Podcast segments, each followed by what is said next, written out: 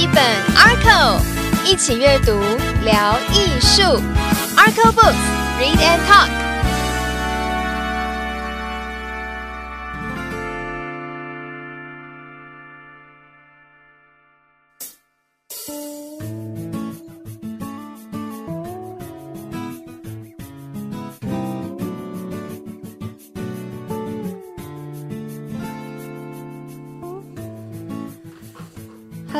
这里是 Arco Books 典藏艺术出版社的频道。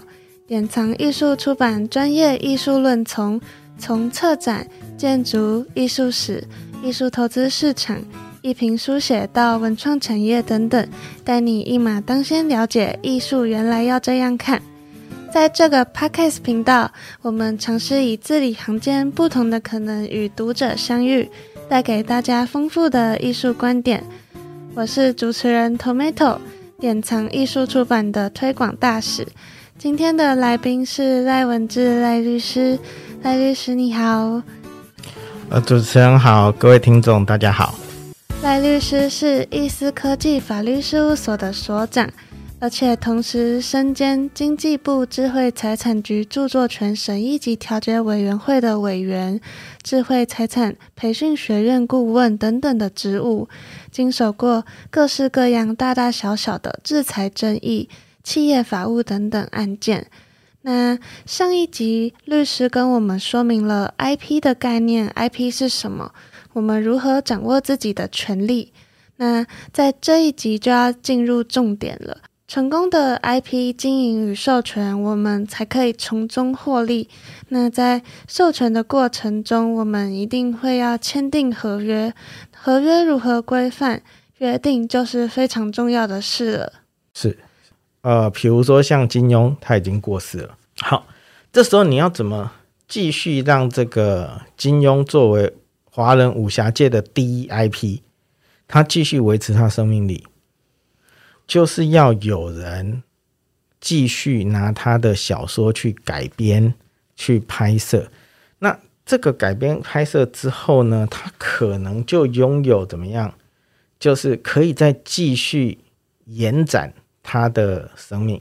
那或者是像，比如说像，呃，我书里面举的是《星际大战》，那大家有空可以看一下。但是，比如说像米老鼠，嗯，那他也会有类似的问题，就是说，啊。一个 IP 它会老，它老了之后粉丝就不爱它了，所以它必须要一直有所突破，一直有所突破。好，那这个就是也是改编的一个就是重点。好，就是说它必须要让这个改编的成果有新意，可以继续吸引既有的粉丝，或者吸引新的粉丝来替代旧的粉丝。呃，我举个例子来说好了，像马里欧，嗯，马里欧的电影，好，这一次的电影算是非常的成功，对，好，那他就成功的延展了怎么样？马里欧的生命，为什么？因为马里欧是连我们家的小朋友，他诶都会觉得说，诶，这个不错，我来玩玩看。可是他不像我们一样，小时候打那个玛丽兄弟，嗯，就是 就是开始接触的，你会有那种怀旧的那个感觉。可是他是一个新的，他接触了这个，他也觉得喜欢，这个就表示这个马里奥兄弟的这样子的一个 IP，他的生命已经延展，他你看他的粉丝已经扩展到不同的就是粉丝的族群去了，所以他可能是为了要延展他的这个 IP 的这个生命的周期。那最后我谈到的是，就是他可能就是要。就是增加 IP 变现的能力，就确实也有一些授权的合约，它就是为了要赚钱。那这几个目的其实不一定是冲突的，但有时候会冲突。我举个例子来说好了，你如果是一个新的 IP，你想要就是扩展你的 IP 的影响力的话，那这个时候呢，你开一个很高的价格，大家觉得很冒险，都不太想拍。你最后连影视化的机会都没有，嗯，好，所以呃，基本上有时候会有冲突，有时候不一定。但是呃，你在谈一个 IP 授权的合约的时候，呃，我个人认为最重要就是说，呃，你一开始就要想清楚你为什么要做这个 IP 授权？那这个大概是呃，我们整个在谈所谓的呃 IP 的授权的时候，呃，我觉得是最核心的啊，因为它会影响到各种条款的变化。嘿，是，嗯，像其实 Hello Kitty 它有其他的好朋友，但是还是以 Hello Kitty 为主。那也是在授权的时候，在合约里面做一个规范。呃，是可以这样讲，就是通常合约不会写这么细，但是呢，呃，我们在做所谓的 IP 授权的时候，尤其是呃这种图像角色的这种 IP 的时候，它通常会有所谓的各种的 guideline，就是说你设计的时候你应该要遵守的一些规范，那它就会有呃举例给你看，说你可以做这个，不可以做那个。啊，那所以其实我们书里面其实，呃，也有啊谈到，就是说，呃，基本上，呃，如果你去洽谈授权的时候，呃，其实授权方他会准备这些，就是他自己为了要维持这个 IP 角色的一致性，啊，那他会订立一些规范。要求你在设计的时候必须要遵守这些规范，不然你的设计过不了他的审核，你的这种授权的商品其实是没办法上市的。嗯，像律师最新的两本书，嗯，《读懂经济合约书》跟《I 读懂 IP 授权合约》，都是主要在谈合约的签立。合约在这边的用意跟目的是什么？OK，好，嗯。呃，我们那我自己学知识产权的，那很多人其实他谈到知识产权的时候，都是想说，哎呀，我不要侵权啊，我要怎么保护自己？哦，对，这个都比较偏法律的部分。对，啊，那法律怎么规定，我们就配合怎么做，因为法律会规定你有什么权利。嗯，你有权利，别人不能来侵害你。好啊，别人侵害的时候，你可以告他，你可以排除侵害。这个是就是知识产权的法律相关的规范。那这样的规定，呃，我们其实也有介绍，就在第一本书，第一本书其实在讲这个。对。那可是对，可是我们会觉得是说，哎，其实，在谈知识产权的时候呢，或呃，或者是我们市场在活动的时候，难道是天天你告我，我告你，这样告来告去吗？其实不是哦。呃，市场大部分的情况，我们是相互合作的。嗯。相互合作呢，其实大家当然你可以口头讲好就好了，对不对？可是呢，呃，比较复杂的这种交易，其实我们会希望，呃，透过书面的文件来处理啊。那不管是口头或书面的，其实在谈交易合作就是契约，就是契约。好，那因此我们呃，为什么在这一系列书的设计的时候，其实不是只有谈。法律怎么规定的？因为那个会很像教科书。我们希望让大家知道，就是说市场它怎么运作的。它在运作的时候，其实背后是有很多的协商讨论，最后哎，它会变成合约。所以我们就会拿合约来跟大家介绍，说诶，呃，其实合约的内容怎么看？事实上，我们在介绍合约的内容要怎么看。背后其实就在介绍，就是说这个市场它在这一类型的交易，它是怎么运作、怎么谈判的。好，那所以呃，连着两本都在介绍合约，其实主要是希望跟大家说明的，就是说呃，不是只看我有什么权利，我有没有侵害人家，人家有没有侵害我。呃，我可以告人，还是人家可以告我？好，其实我们在谈的时候，呃，产业不是只有在讲这个事情，其实产业很多，他们都是大家一起合作，大家一起共好，大家一起赚钱嘛。嗯，对。那所以呃，透过呃这个经济合约的介绍，IP 授权合约的介绍，呃，我们让大家知道，在文创领域两个其实呃都还算是大家平常可能接触到的这种，因为你如果有接触明星。呃，接触艺术品，你就会知道说，它背后其实是有很强大的经济的呃经纪人或经纪公司在在在做运作的。对，好，那呃，对啊，比如说像这个新闻，就是应该是今天嘛，陈绮贞，嗯，对，还是昨天，对，好，那其实他跟他的经纪的公司，呃，就是拆伙。那拆伙，呃，其实说实在的，我觉得经纪公司这样做，呃，会有一点就是不够专业，因为实际上我觉得，呃，那样子的形式其实是有一点混杂了私人的因素在里面。好，那这个其实对双方都是伤害。好，那这个部分其实，呃呃，我个人认为就是处理上是不是非常专业的？哦，不是非常专业的。好，那但是呢，还是提醒大家，会上新闻的都是例外，哦，不然他就不会上新闻，不然他就不会上新闻。哈，很多呃正常的经济的合约，不管他的呃继续或者是他呃的分手，其实都是在一个很专业的处理下。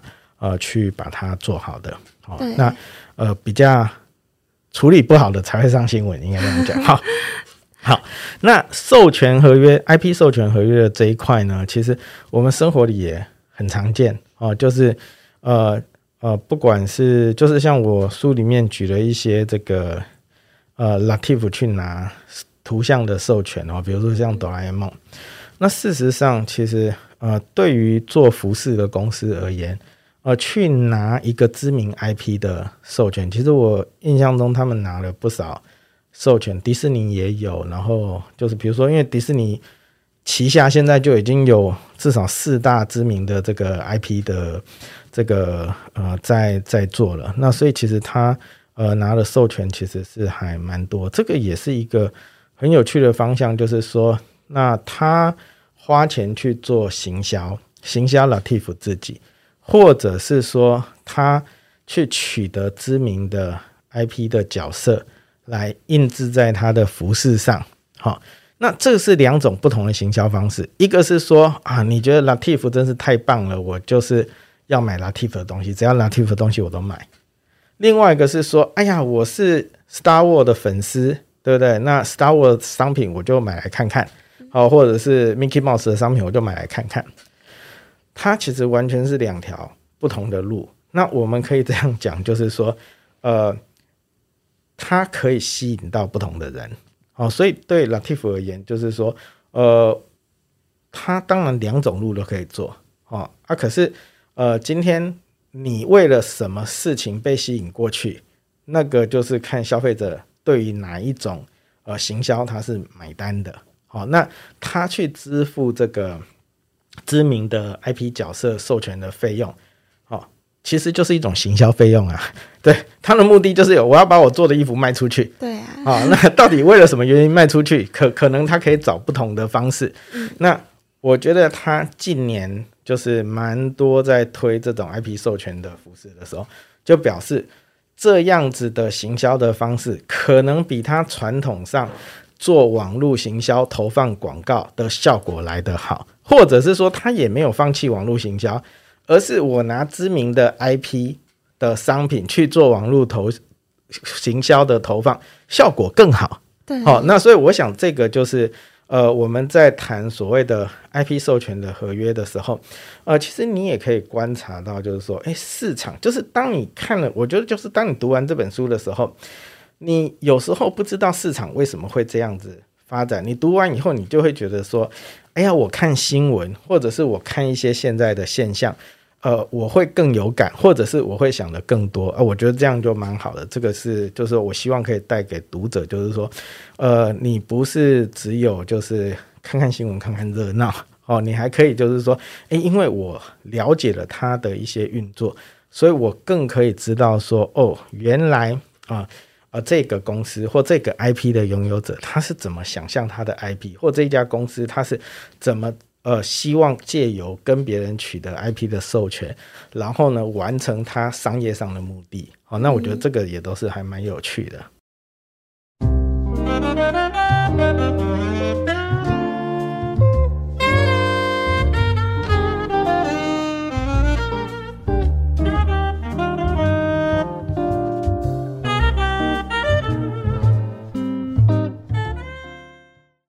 除了这个拉，像 Lativ 上面的 IP 图像上面的授权，在这本书《读懂 IP 授权合约》里面的第二章，嗯，律师也说明了 IP 授权影视化的五个步骤。是，那现在也有越来越多小说作品改拍成电影，像是静文学，是他，们 就是在做这种事情。呃，对，那嗯、呃在影视化的过程中，然后像里面有个例子也蛮有趣的，就是原作者跟编导的团队协作的合约该怎么掌握？好，呃，这个部分其实就是说，一个我觉得还是去强调一下目的，嗯，就是说你原作者，你跟这个制作团队，呃，你想怎么参与？其实我有遇过原作者根本不想参与，因为他觉得那不是他的专业，啊、对，所以他可能就是他的授权合约可能写的很简单。嗯。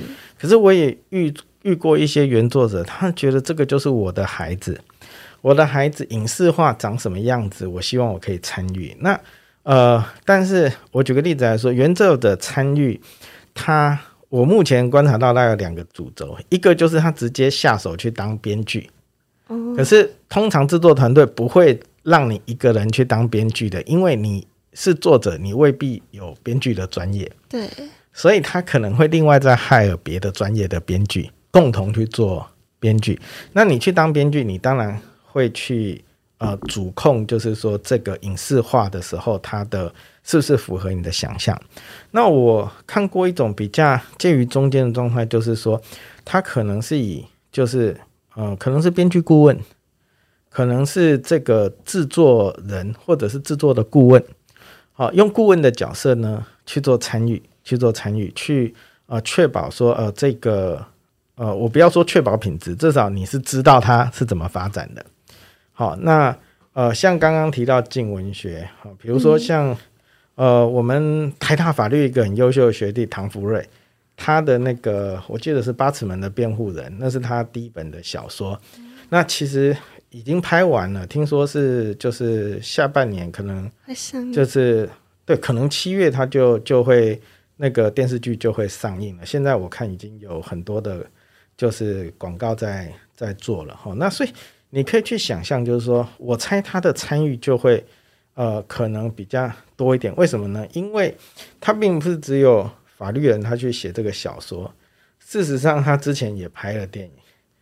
所以他在这种影视化的过程里面，因为他自己的专业，好，那他又是原作者，所以我猜那一部影集他自己的参与应该就是会蛮多。但是因为那那那是因为他自己有复数的专业在，嗯，哦，所以你最专业可以到这个程度。那像我在书里面呃有也会有举例，像那个 J.K. 罗琳，对，他在这个《哈利波特》的改编，你你去看，就是在我们脑袋里，就是《哈利波特》，你还没看到书的时候，你那几个主角，你就会觉得说，哇，这个主角选的真好。嗯那事实上，J.K. 罗琳他在选角这一块，他是非常坚持的。也就是说，他觉得不好的，他就是不接受，就是不接受。嗯，但是这个已经算是非常强势了。可是那是因为他为什么可以这样？是因为他那时候他的小说已经非已经红遍全球了，所以他在做影视化的时候，他的谈判能力才有这么强。但是，呃，我想并不是所有的小说的作者介入很多的时候，影视化都是成功的。好，但是你看到成功的例子的时候，呃，不一定就是说你自己去做就是成功。所以我觉得还是跟就是呃，你就是大家是会依据自己的状况啊、掌握一些分寸的。但我会觉得说，如果是初期的话，其实你可以保呃保有一些参与的机会，我觉得这个是比较好的。因为说实在的，呃，也有很多影视化不成功的例子。哦，那但是那个不成功可能原因有很多啦。我举个例子来说好了，像是最近比较有名的应该是那个《航海王》，就以前我们叫《海贼王》然后真人对 Netflix 他他 不是拍真人版，嗯对，好，那我我想就是说，其实呃，因为尤其是动画，它要真人化，呃，你可能在网络上很容易找到，就是比比如说什么漫画拍真人化电影或影集失败的十大案例之类的，我相信这个我找得到。为什么？因为有时候就是困难，有时候真的就是困难，就是不好改编，好、不好改编。好，那所以我们在看到这种例子的时候，呃，我们这样讲，它不一定是说作者介入很多，有时候可能是因为它改编上就比较困难，那事实上，其实像在韩国，韩国他们跟日本又有点不太一样。韩国很多它发展的时候已经是网漫，就是网络上的漫画。嗯，对，那他们呢，在做网漫的时候呢，因为也已经就是它火红的程度，其实是呃大概相当于就是日呃在中国的那个小说的平台呃的那个年代开始，所以呃韩国在推网漫的平台的时候，他们很多网漫的作者心里就已经是想说，我不是要看我的漫画有多少人看而赚钱。我想的是，我的漫画如果被拍成电影或电视剧的时候，我可以赚到很多钱。甚至有人在画漫画的时候，他就已经想象他是要拍成电影或电视剧，所以他已经有很多的场景的概念了。也就是说，他根本画网漫就是为了要把它影视化，所以他网漫的本身就适合影视化。哦，那这个我就觉得是是完全另外一种思路，就是。日本的漫画漫画家他的训练就比较传统，所以他的漫画到底适不适合就是拍成真人电影，他是不去管的。好，但是我觉得，因为韩国的影视不是就是尤其是真人的影视，他不是在讲动画。我们现在讲在韩国部分已经都是真人的，对不对？好，在都是真人的情况下，他在做漫画的那个。画的时候，你就发现它的主题呀，比较跟日本的漫画的主题呀是不一样的，因为他心里就想着说，我如果红了之后，应该就会影视化，所以他就是韩国的漫画比较少有真人化失败，那个真人化失败几乎都是选角失败的问题。对，可是呃，所以呃，我觉得各国的状况，它其实会有一点。不太一样，那我觉得这也是很有趣。就是说，你一开始，呃，比如说像，呃，我我我我记得我上次刚好带小朋友去那个就是读墨的那个聚会的时候，遇到唐福瑞。其实我我就在猜，因为他自己是导演的关系，他在写小说的时候，应该就有影视化的那个概念。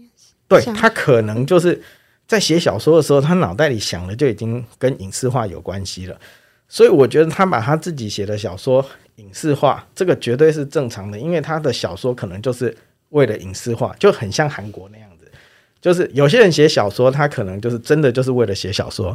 可是我觉得像他那个情况是，他可能边写小说，脑袋里就想说：哇，如果是我来拍，我这个东西大概是怎么拍，我怎么对？所以，我我觉得那个又有一点不太一样，但我觉得是一个好的现象，因为我们可能也需要很多不同，就是。多元的小说或者是漫画，因为毕竟你说你要做 IP 授权，那你最原始的 IP 呢？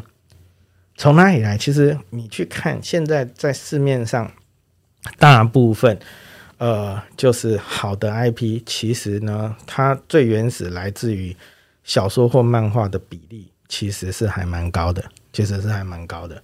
好，插画当然也有，我们我们就是这这两集都有谈到插画，其实插画也是有，但是呢。呃，小说、漫画，好，比如说电影这种，因为它的内容比较容易就是吸引人，比如说像《Star War》，它本来就是电影而已，可是它其实到现在它变成一个很强的 IP 啊。其实这这个中间当然也也也经过一定程度的发展，哦，但是啊，基本上这种内容型的，呃。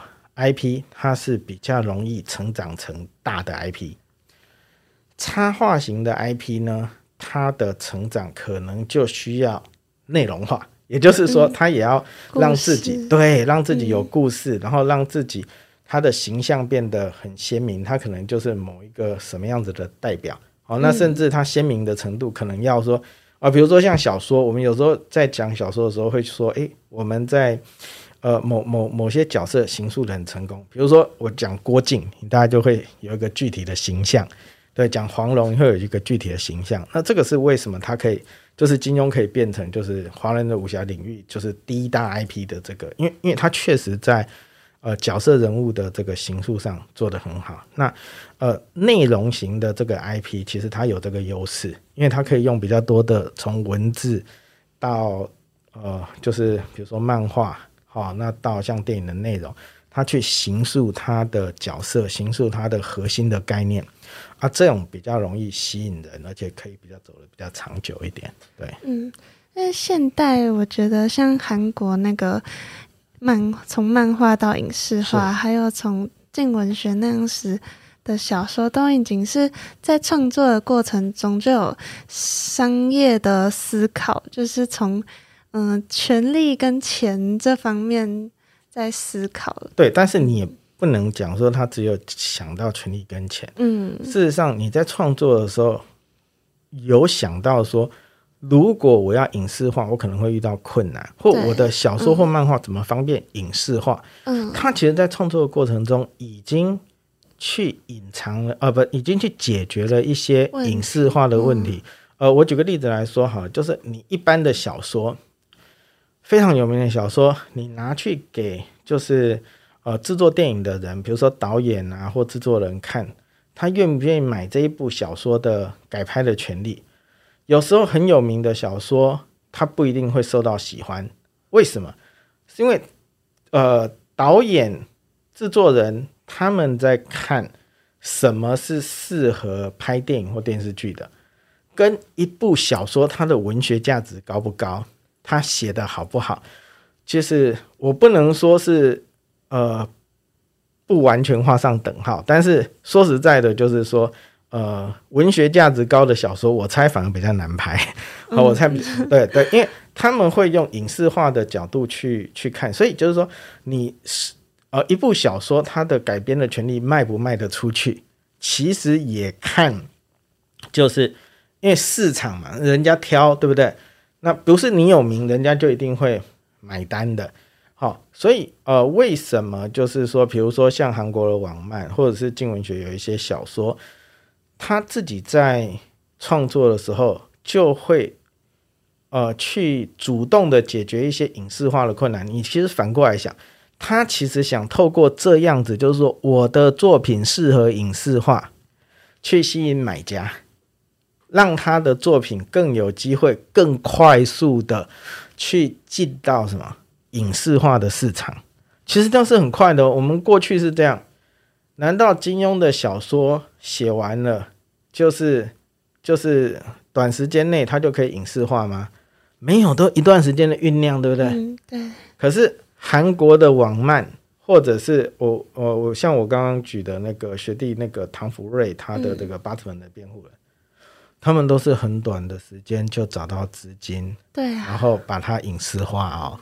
那你就可以想象，这个是一个，就是它，呃，它不是一个唯一的方向，但是显然它就是一个，就是可以考虑的方向。那而且也有很多人成功了啊，所以我我觉得就是说，我们有时候在看啊，比如说你说你要学谁？啊，比如说你在台湾的状况，你说你要学日本，那你要去想想看，日本，呃，它是在什么环境下，用什么样的方法，哦，去成功的？你要学韩国，那你就要去想象一下。所以，呃，我觉得就是台湾其实，呃，可以多采取一些，就是多尝试看看看什么东西是适合台湾的。因为我想台湾最不适合大概就是大资本、大投资。因为说实在，现在就是在。就是文创的这个领域，就要吸引到非常大的资金，其实对大家来说都是困难的。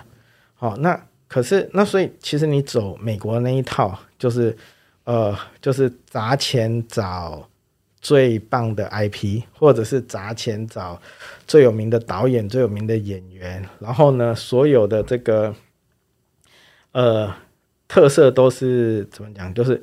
就是我就是要把它打造成一个，就是一上映就要狂扫全球的那一种。我想这个大概不会是适合台湾的路。那那什么东西是适合台湾的呃文创的领域啊？朝向 IP 这个方向发展，我觉得是一个是一个适合的考虑的方向，因为它每个阶段的投资可能不太一样。你在有限的资源就做有限的事情。好，那所以我觉得在这一块，其实呃，为什么说诶，我其实对于呃这本书，其实也花了一些时间在写，是因为我我会觉得呃，确实在台湾，我们需要更多的去呃了解，就是说呃很多人都在讲 IP IP 授权，但是真正他在做什么，或你应该想什么，好，那我觉得是这本书也是希望呃可以介绍给大家，然后跟大家做一些互动这样子。嗯，对，那谢谢律师的分享。觉得，嗯，这一集就是希望读者们能够掌握 IP 授权的概念，就是在授权之前，也要先想清楚我这发展这个 IP 的目的是什么。是。对，那如果有更多的疑问，可以阅读律师的新书《当文创遇上法律，读懂 IP 授权合约》。那我们再次谢谢律师的分享。好，谢谢大家，希望有机会再跟大家见面。谢谢。好，谢谢，请大家继续 follow 点层艺术出版 FB 的粉砖，追踪我们第一手消息，也可以追踪易思科技法律事务所的粉砖。律师们会在上面分享一些，嗯，制裁权等等的法律争议的相关新闻哦。那 Tomato 也会在节目下方的说明栏位跟大家推荐几本书，欢迎参考看看哦。谢谢大家的收听，我们下次见。